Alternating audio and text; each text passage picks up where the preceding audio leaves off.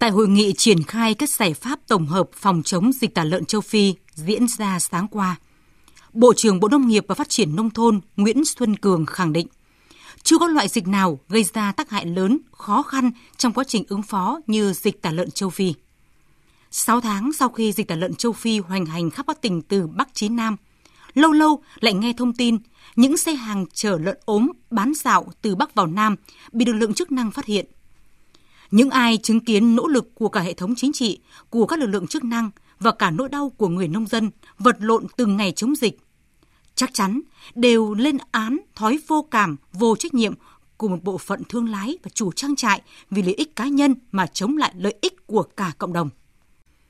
Thế nhưng mới đây, tổ công tác của đội cảnh sát giao thông Cát Lái thành phố Hồ Chí Minh đã phát hiện một xe tải chở 14 con lợn với tổng trọng lượng gần 2 tấn từ huyện Long Thành, tỉnh Đồng Nai đi thành phố Hồ Chí Minh tiêu thụ.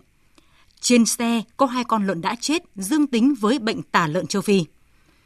Điều đáng nói là lô hàng đã được cấp giấy chứng nhận kiểm dịch động vật vận chuyển ngoài tỉnh do kiểm dịch viên Ninh Văn Trường, Tri Cục Chăn nuôi và Thú y Đồng Nai cấp, dù trước đó chưa hề trải qua quy trình xét nghiệm theo quy định.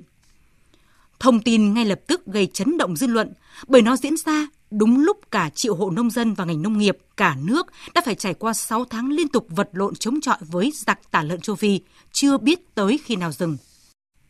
Chấn động là bởi vị cán bộ thú y, người được giao trọng trách kiểm soát dịch bệnh lại đăng tâm nối giáo cho giặc, cố tình cho lợn bệnh qua hết các trạm kiểm soát, gián tiếp gây thiệt hại cho ngành chăn nuôi và sức khỏe cộng đồng. Dư luận đặt câu hỏi, có bao nhiêu con sâu như thế chưa bị phát hiện, khiến cho dịch tả lợn châu Phi chỉ trong 6 tháng đã lan với tốc độ kinh hoàng phủ tới 62 trong tổng số 63 tỉnh thành. Tới thời điểm này, dịch tả lợn châu Phi đã tuột khỏi tầm kiểm soát của nhiều địa phương. Vẫn chưa có ai chịu trách nhiệm khi để dịch lây lan nhanh chóng. Cần phải chỉ rõ trách nhiệm của cán bộ địa phương nơi để xảy ra dịch và xử lý rút ráo những cá nhân vô cảm tiếp tay cho dịch bệnh lây lan. Khi ấy, nước mắt người chăn nuôi mới ngừng rơi trên chính nông trại của mình.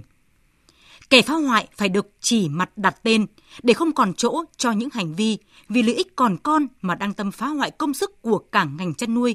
của biết bao gia đình đánh cược cả gia sản vào đàn lợn.